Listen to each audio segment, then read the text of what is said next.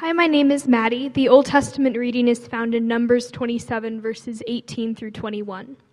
So the Lord said to Moses, Take Joshua the son of Nun, a man in whom is the Spirit, and lay your hand on him. Make him stand before Eleazar the priest and all the congregation, and you shall commission him in their sight. You shall invest him with some of your authority, that all the congregation of the people of Israel may obey. And he shall stand before Eleazar the priest who shall inquire for him by the judgment of Urim before the Lord. At his word they shall go out, and at his word they shall come in, both he and all the people of Israel with him, the whole congregation. The word of the Lord.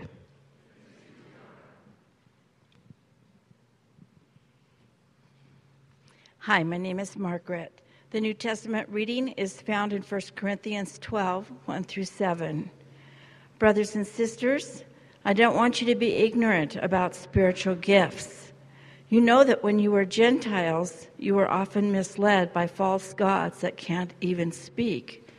So I want to make it clear to you that no one says Jesus is cursed when speaking by God's Spirit. And no one can say Jesus is Lord except by the Holy Spirit. There are different spiritual gifts, but the same Spirit. And there are different ministries and the same Lord. And there are different activities, but the same God who produces all of them in everyone. A demonstration of the Spirit is given to each person for the common good. The word of the Lord.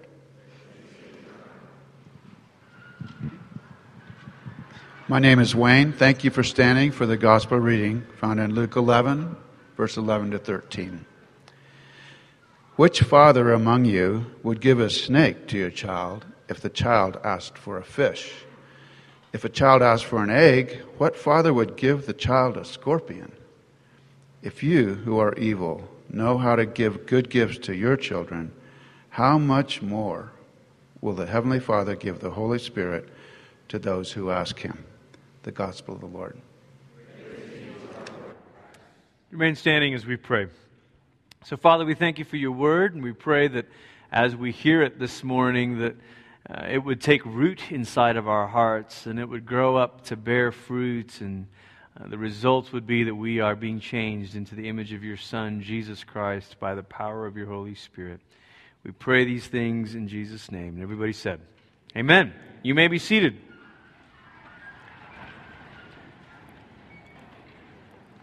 Well, we're in week four of our series on the Holy Spirit, and we've called it the Holy Who um, because of sort of an acknowledgement that this is kind of a tricky subject for some people, and or for all of us in some ways, maybe if we say it that way. That for some of us, it's a tricky subject because we've we've been very familiar with the work of the Holy Spirit, but only in one particular uh, angle or aspect of it, and and there may be another dimension of it that is new to you or foreign to you. And for others of you, you might say, "Well, I, I've heard about this, and I know we believe in Father, Son, and Holy Spirit, but I don't quite know." Um, anything more than that. So in week one, we used this phrase that the early Christians um, solidified at, at, at, one of the councils in the early 300s, that when they, they spoke about the Holy Spirit, they, they said, He is the Lord, the giver of life. And so in week one of the series, we use that to talk about the person, the presence, and the power of the Holy Spirit. That this is God living within us, God dwelling in us, God at work in and through us. And we said very clearly in week one that every Christian has the Holy Spirit. This is not the kind of thing where some have it, some don't, and what's, what's the proof that you have it? Now listen, we heard this passage that Paul wrote to the Corinthians, and he said, look, you wouldn't even be able to make the confession that Jesus is Lord if you didn't have the Holy Spirit living in you. So every Christian has received the Holy Spirit. That's what it means to be born again, to be regenerated, to be made new. And yet, that is not the end of it all. That's the beginning of the journey. And so we talked about what it means to, to live with a fellowship of the Holy Spirit, with the person of the Holy Spirit, to embrace the renewing presence and power of, of, of, the Spirit in our lives. And then in week two, we talked about what Jesus said about the Holy Spirit. So if you're kind of looking at a chronology, we, we, we started with this doctrinal statement, if you will, from the early Christians, and then we went back to what Jesus said before his um, uh, death and resurrection and ascension. And then we went last week to look at what Jesus said right before he ascended to the throne. And he said, Look, the Holy Spirit's going to be the power for you to live and speak as witnesses of my kingdom. And so we talked about what it means last week um, to, to be these witnesses of a, an arriving kingdom that is different from what we see in the world today. Now, here we are. We're going to talk about the Spirit's gifts. In Ephesians 4, Paul says, But grace was given to each one of us according to the measure of Christ's gift. Therefore, it says, when he ascended on high, he led a host of captives and he gave gifts to men or to mankind. And so the ascension, Paul's saying here, is not just about the, the general giving of the Holy Spirit, but also the specific and particular giving of gifts, of specific gifts. Now, this word gift, Paul is playing on this because the same word for grace, that's translated grace, is the same word, uh, uh, connected word that's, that's translated as gift. It's this idea of charis, the gift of God. And so you might say that the grace of God, the gift of God, capital G, and then there are these other gifts that are connected, that, that um, demonstrate and manifest that gift. And so Paul says the gift that was given to each one of us according to the measure of Christ's gift. When he ascended, he gave gifts to mankind. Now, one of the particular things about our household is we have two kids who have their birthdays right around Christmas time, right before it, relatively speaking, right? So one kid has a birthday in the middle of November and the other has a birthday at the beginning of December. And, and it's hard for our youngest, whose birthday is in June, to really comprehend why everybody else is getting their Christmas presents early, you know? Like, no, no, it's not their Christmas presents, it's their birthday presents. Well, then are they also going to get Christmas presents? Well, yes, because that's Christmas, you know. Well, when's my birthday? It's in June. Was that tomorrow? No, no, that's like six months from now. So, two days from now. No, eh, the, whole concept of time is squirrely, right? And so then this is compounded when Christmas morning arrives because the kids who've had their birthdays and gotten all these gifts now get more gifts. And so we have one kid who's like very fairness oriented. You know, they have, kids have this acute sense of injustice. And I said acute, not that it is cute, but that they are keenly aware of injustices in the world. And so they're like, well, this doesn't make sense. I have to wait six more months to get a second round of presents. But they got this, you know, Star Wars Lego at their birthday and then another Star Wars Lego at Christmas or whatever the case may be, right? And so we're having to deal with justice issues in gift giving. And as parents, you kind of debate this. You know, we have four kids, so you think, do I go like full socialist here and give everyone the same gift, same color, same, you know, so nobody complains? Or do we go like free market, like, oh, well, you know, your gift is this and then yours might be more? Do we introduce them to the complexities of the real world?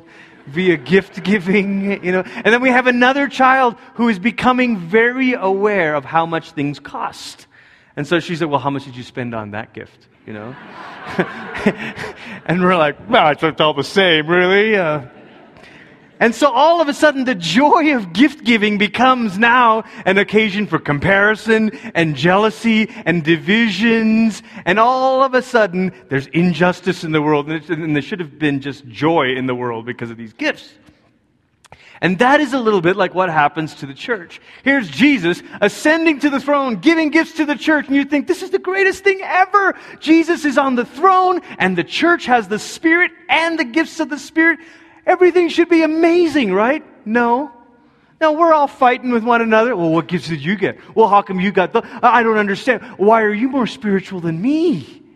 And so when Paul's writing to the church in Corinth about spiritual gifts, he's having to deal with all kinds of maturity issues in them. In fact, he's pretty strong. He says to them at one point in the letter, he says, Look, you think you're spiritual, but you're like infants. You childish Corinthians, you don't get it. And part of the problem for the Corinthians, you, those of you who were, uh, have been coming for a while now, you remember the series that we did a couple years ago called Church in the City on this letter, 1 Corinthians. But you might recall that Corinth was a city where there were a few notable pagan temples. And in these pagan temples, their way of worshiping involved a kind of ecstatic experience with demonic spirits. And they didn't realize it was demonic spirits, but, but their understanding of the spiritual experience was a high or kind of an ecstatic sort of moment. And then that was how they proved that they were more spiritual. So they're like, well, you know, I, I had this experience. What have you had? And I've had six of these experiences. How many have you had? And their whole notion of spirituality was twisted. And so when Paul's writing to them, 1 Corinthians 12 verse 1, he says, Brothers and sisters, I don't want you to be ignorant about spiritual gifts. You know that when you were Gentiles, you were often misled by false gods that can't even speak. He's talking about their temple worship in pagan temples where they were, they, they would be, interact with these false gods and demonic spirits. And he says, so I want to make it clear that no one says Jesus is cursed when speaking by God's Spirit, and no one can say Jesus is Lord except by the Holy Spirit. Paul's trying to say this is a different kind of spirit. And the, and the result of it is a different kind of purpose, a different framework for thinking about spirituality.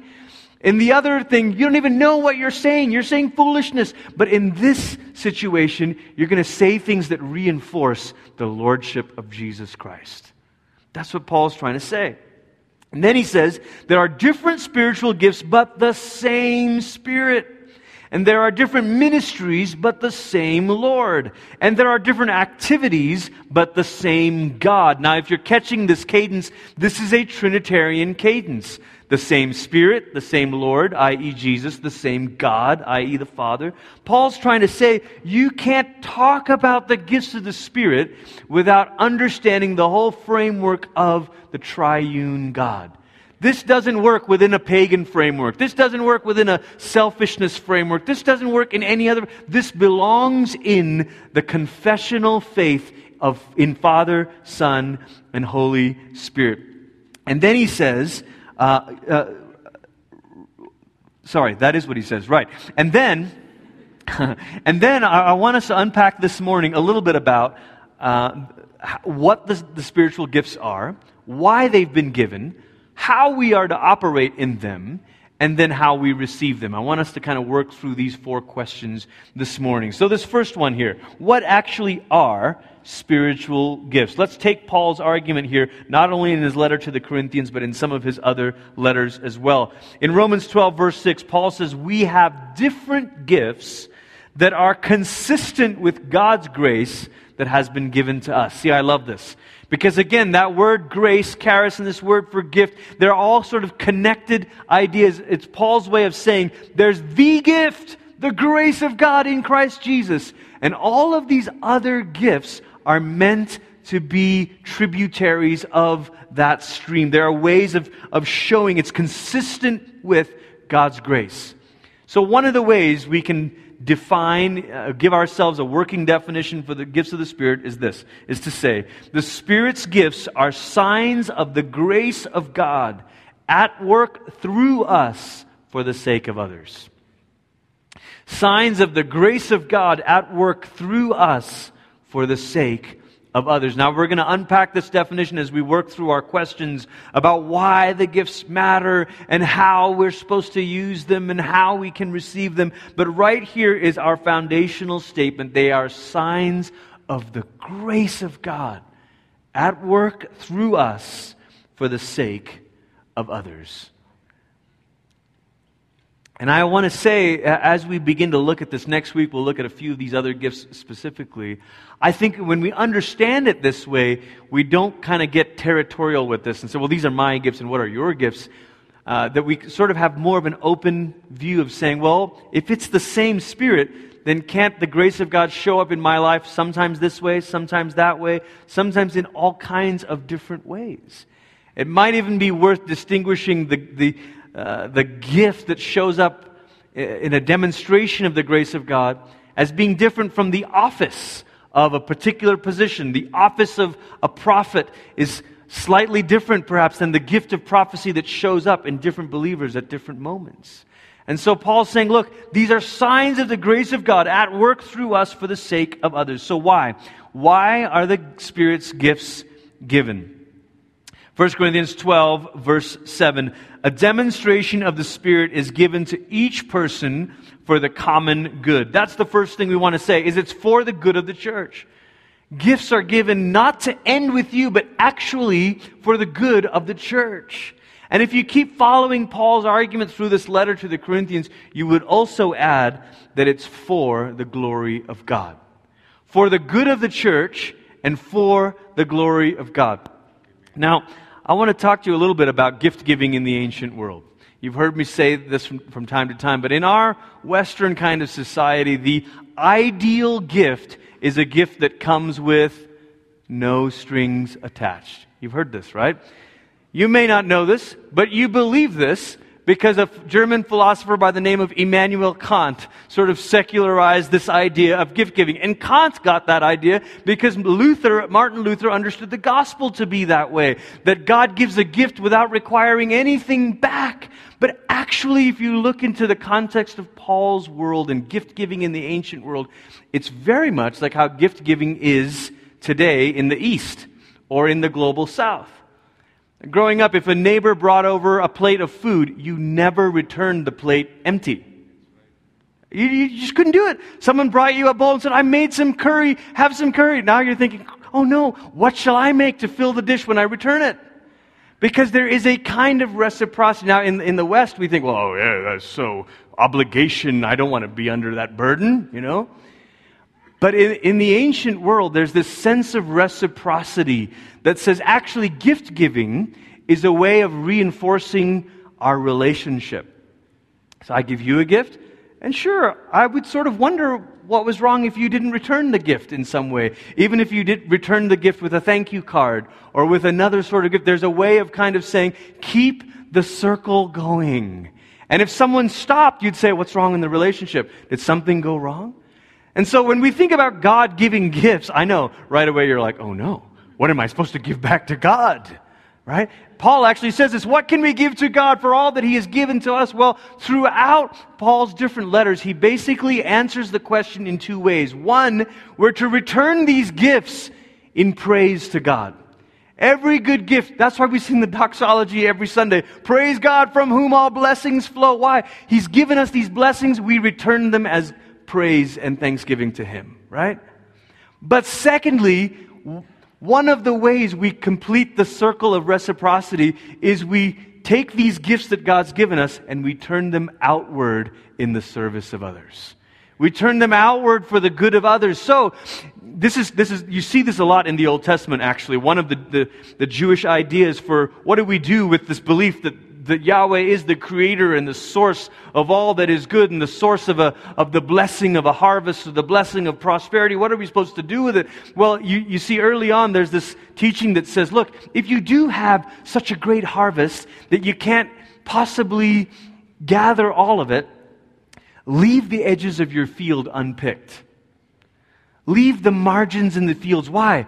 Because there might be immigrants and refugees that need something to eat. That has no relevance today. I'm just bringing that up to say that one of the ways we steward the surplus of God's gifts is to find a way to let it benefit someone else. And so that's why there's a proverb in, in the Old Testament that says, He who gives to the poor lends to the Lord. You're like, well, that seems kind of weird. Why would we say that? Because by giving to the poor, you're completing the circle of reciprocity. You're returning God's gifts back to Him. You return God's gifts not only upward in praise, but outward in service. You return God's gifts not only upward in praise, but outward in service. So why are the gifts given? For the glory of God and for the good of the church. This is how Paul, this is the framework that Paul is working with. I was thinking about how I love when uh, the UPS guy comes to our house. And you see, we have Amazon Prime, so it's very dangerous because the UPS guy comes fairly often.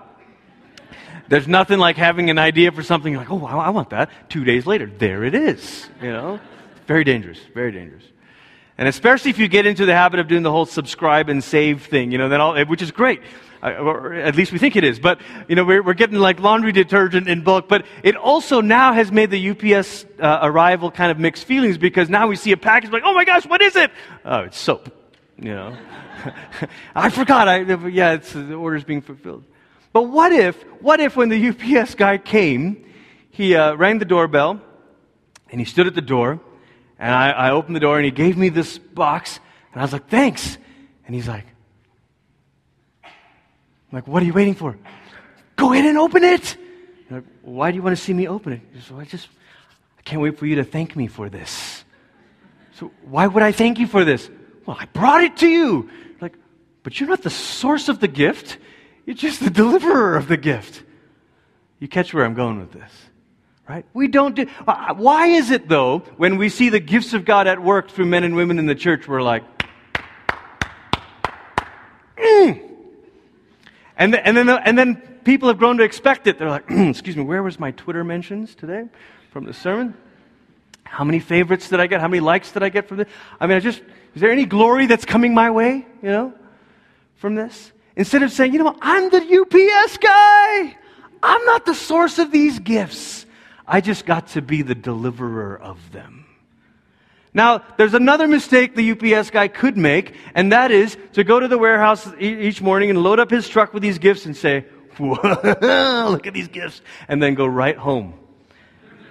Say, "Hu- hu- honey, you won't believe it. Look at these packages. Some of them are big. Like, oh, wow.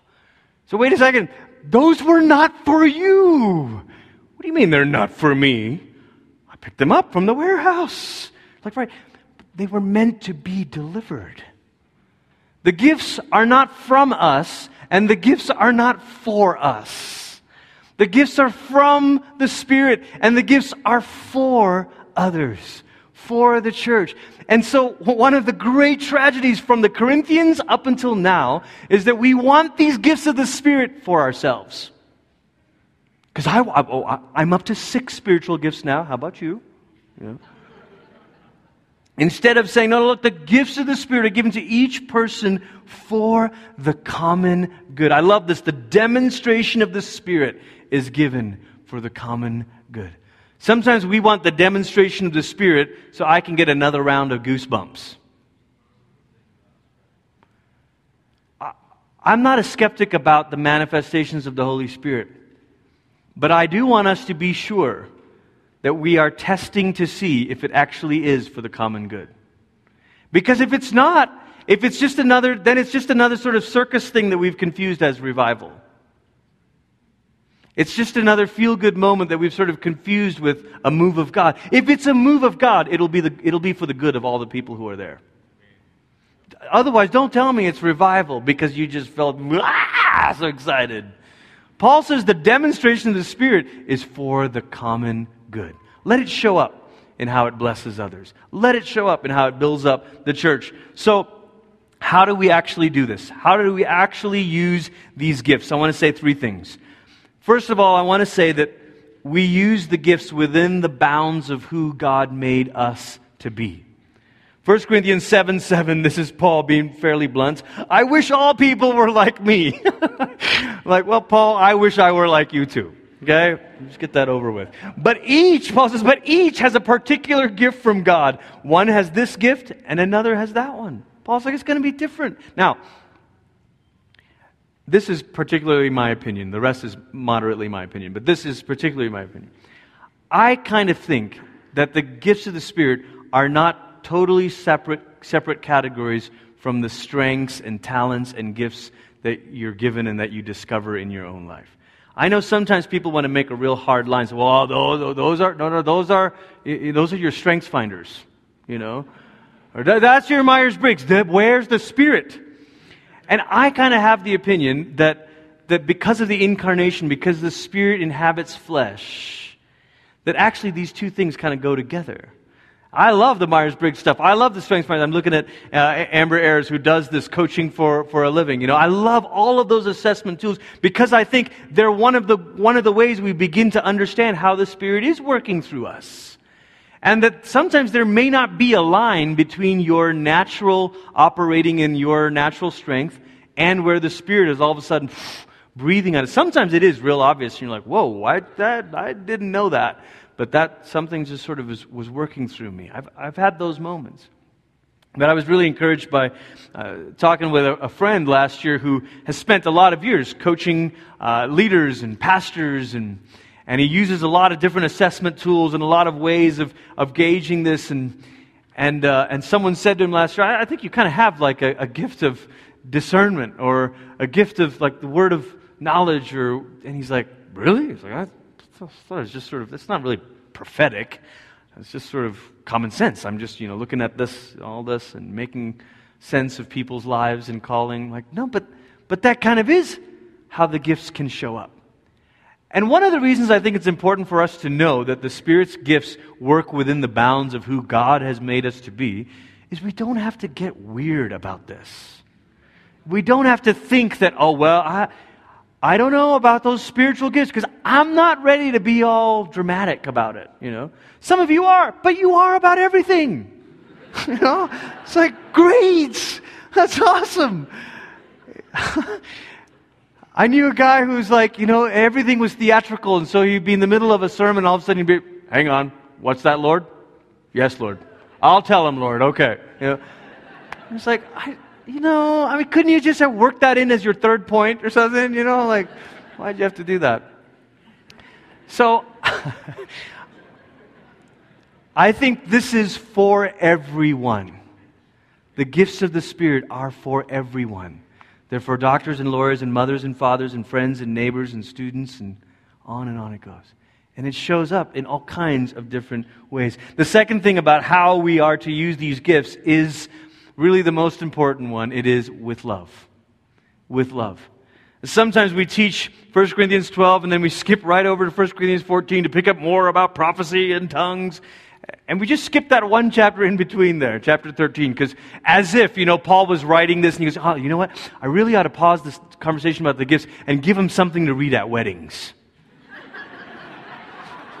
you know? In 1 Corinthians 13, it's not just a chapter to be read at weddings. In fact, he's not even talking about marriage. I'm not saying it doesn't apply to marriage. Of course it does, but it's love. It applies to everything. Right? What Paul's doing is he's speaking about the gifts of the Spirit, and he's like, oh, these Corinthians, hang on a minute, hang on a minute. Guys, can we get one thing straight? These gifts, the very engine of these gifts, is the Christ like love that you have for one another. So, the end of chapter 12, he says, All don't have the gifts of healing, do they? All don't speak in different tongues, do they? All don't interpret, do they? Use your ambition to try to get the greater gifts. I love this because Paul isn't scolding us for being ambitious. He's just saying, don't have the kind of selfish ambition. Have this kind of ambition. Why? And I'm going to show you an even better way, he says. Because if I speak with the tongues of human beings and of angels, but I don't have love, I'm a clanging gong or a clashing cymbal. If I have the gift of prophecy and I know all the mysteries and everything else, and if I have such complete faith that I can move mountains, but I don't have love, I am nothing. Nothing. Paul's like, adventures in missing the point, guys. It's not all about the gifts, it's first and foremost about love. Because, hey, Brother Marvin, because when you have love, then you can eagerly desire these gifts as a way to express your love for one another. Okay? So that leads to this third thing. How do we use the gifts? In the service of one another. In the service of one another. 1 Peter 4:10 and serve each other according to the gift each person has received as good managers of God's diverse gifts. I love this. Some of you are in the financial planning industry, you'll appreciate this. God's diverse gifts. God has a diversified portfolio that he's entrusted you to be the fund manager of. Don't mess this up. okay? It's like, look, God's like, I got all kinds of gifts. What do you want? Prophecy? Where, where's we, let's, let's invest this all in, in, in whom, Lord? In the church. Okay, great. So we're managers of these diverse, this diverse portfolio. Okay, so what should we do? Let's not do anything. Right? Jesus told a story like this, right? About the guy who was like, oh, let's just bury it. I don't know. That's kind of risky. Let's not do anything. Peter says, No, you know what, you, you know what it means to be a good manager of God's diverse gifts that He has entrusted you with? Use them in service of one another. Serve one another. One of the great lies of the enemy to you and to me is to say, you got to wait until that gift has fully developed before you can sign up to serve. In fact, the opposite is true. As you serve, the gifts begin to flourish in you. As you step out and why? Why? Because love is the engine of the spiritual gifts. So love makes you say, wait a minute, there's a need over here. Wait a minute, there's someone who was who wasn't really talking to anyone. I don't know if you were talking to anyone or not during the Greek time, but there's oh, oh wait a minute, I see this need out here. Oh, love gives you the eyes to see needs all throughout the community, and then you say, okay, well, uh, it's the same Spirit who was working through Paul and Peter and James and John. It's the same Spirit. So I'm going to step out and serve. Spirit, would you show up in me as I serve? And then all of a sudden it begins, you're like, whoa, where'd that come? I didn't even know I had that in me. And God's like, right, but I did. Because I put it there. I put it there. And so as you serve, all of a sudden the gifts begin to rise up, the gifts begin to flourish, the gifts begin to develop. Now, here's the other thing, okay? I don't think that a particular gift is tied to a particular job or task. If you've met uh, teachers or you think of different occupations, you know there's many ways of, of inhabiting that occupation, if you will. There's many ways of being in that role. And so I think a lot of times these different gifts will show up in the way that you are a stay at home parent, or in the way that you are a banker, or in the way that you are a student. It just shows up in different ways, which means we ought not to sit, sit back and say, well, I don't know what I should do. I'm just kind of waiting. Waiting for kind of the perfect scenario that really matches up with my gifts. Now, I'm not picking on any particular generation. Because I think, I think all of us can be guilty of this. All of us can be guilty of this, of saying, yeah, I'm, I'm waiting for the right thing to come, come along. And then I'm really going to poke my gifts. Wait, just you wait. You know? And I think the way it works in the kingdom is the opposite. Is we say, Lord, I am not quite sure which bucket you're going to pour my life out in, but I'm pretty sure it could fit in a lot of different places. So this teaching gift, may not involve a microphone. It might involve, it might look like something else. It might look like children's ministry. This gift of exhortation, it might look like serving on the prep team because as I'm walking along each other, I'm meeting new people that all of a sudden I've become an encouragement to them and they've become an encouragement to me. Why? Because the prep team is for the gift of encouragement? No. It's because you bring that gift wherever you serve. It's because you carry that in you wherever you go. So, Evan mentioned earlier today that there's this booklet that mentions our teams that, that serve on Sundays. There's many ways to serve here at New Life Downtown. There's the informal, organic ways, and I, I gotta say, I am so proud of who you are as a church. I love the way that you consistently, quietly love people, even without other people knowing it. The way that you reach out to friends and neighbors and, and people in need and sign up for an hour a week to mentor a kid at, at, at, Queen Palmer Elementary and give up a week in your summer to do the Royal Family Kids Camp thing or join an orphan care network. And you do all kinds of things that nobody's keeping track of, and the Lord knows. And I think all of those things are wonderful because part of the way we see our role as people who are in the office of pastor or teacher or whatever here at the church, our role is to equip the saints for the work of the ministry. So ideally, it kind of gets to the place where we don't even know about it, but you're doing it already. Because you've grown up to the place of maturity that you're like, well, I'm taking care of it. Saw a need, operating in the Spirit, here we go, let's do it, right? But there are also places where, there's, where we have intentionally crafted tracks for you. We've got partnerships with certain ministries in the city. We have meal groups that always need new people to step up and to lead. And we have teams that pull off Sundays every week. Now, some of you might think, well, you guys got it covered, right? I mean, that's, that's fine, right? And the answer is yes and no. Yeah, kind of, it's covered, but there's always room for more. Because that's, again, the economy of the kingdom. If there's not always room for more, then we should just stop. Right? But there's always room for, as the Lord adds new families to the church, guess what? The 9 a.m. had a record non Easter number of kids in the kids' ministry at 9 a.m. Means they're going to need more people to serve in children's ministry. Uh, we're going to need more people to serve on welcome team. We're going to need more people to help with ushering. We're going to need more people to, to help set up parking lot signs. Why? Because those are spiritual? No. Because that's how you serve and let the gifts come alive in you as you serve. That's how you serve. And then all of a sudden, the gifts begin to develop in you as you serve. I mean, you understand, it's as ludicrous as like someone saying, I've got a plan this year to get ripped, in, you know, physically, which was not my resolution. And, and then say, well, what are you going to do? So, well, I'm, I'm waiting. You know, what are you waiting for? Well, I'm waiting to get ripped, and then I'll go to the gym because I don't want to be embarrassed and go to the gym when I'm flabby. Can I get an amen? So, no, it doesn't work that way. You've got to, you got to first go to the gym when you're flabby. Then you become not so flabby. Then you become moderately flabby, and then, and then you get, you know, kind of, is that a two pack, maybe? You know, and then all of a sudden, you get, right? So, this is similar to that. You don't just sit around and say, well, I'm just waiting for the gifts to grow in me. No, I'm going to start serving. And is it going to be clumsy and messy? You bet. Might it be embarrassing? Sure. The first time you say, Can I offer a word of encouragement? Just had this impression from the Lord when we shook hands with each other in the greeting time. And you're like, Wow, that was really awkward. but I, I'm just going to try. And there are many of you, I, I, keep hearing this from people who are in the stage of life where your kids are grown and you have a little more time on your hands, and you're like, I, I just don't know if I have anything to give. Can I say to you, you have something to give because you have the Holy Spirit living in you. And don't let the enemy lie to you or bring shame upon you and say, well, look at this mistake, or look at this part of your life, or look at this part of it. You don't have any reason to do this or that.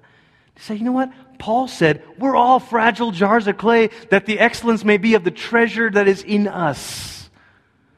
The gifts are from him, not from us.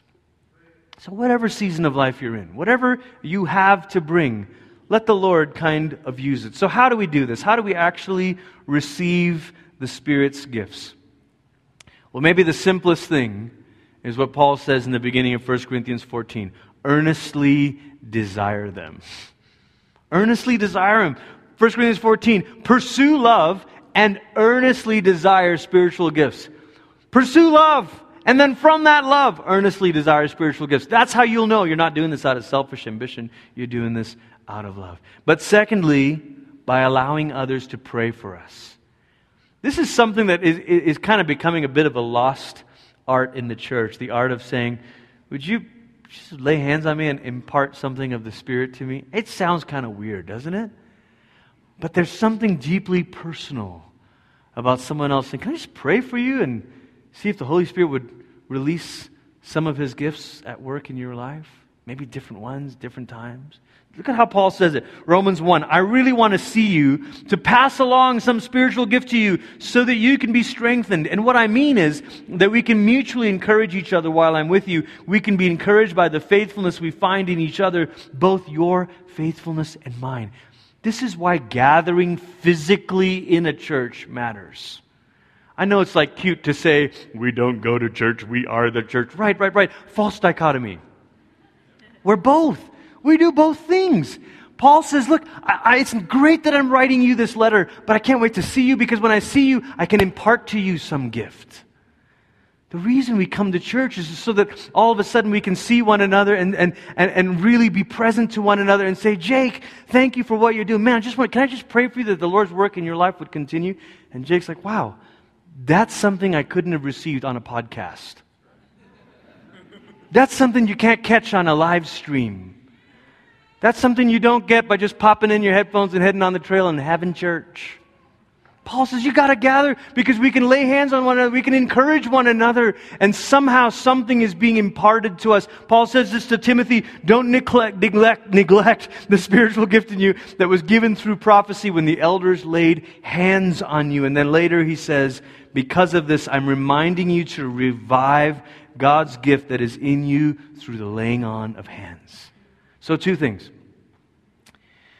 This morning after service, we'll have our prayer ministry team ready to pray and to say, how can we encourage the work of the Spirit in your life? How can we stir up the gifts of the Spirit in your life? We'll, we'll do that this morning.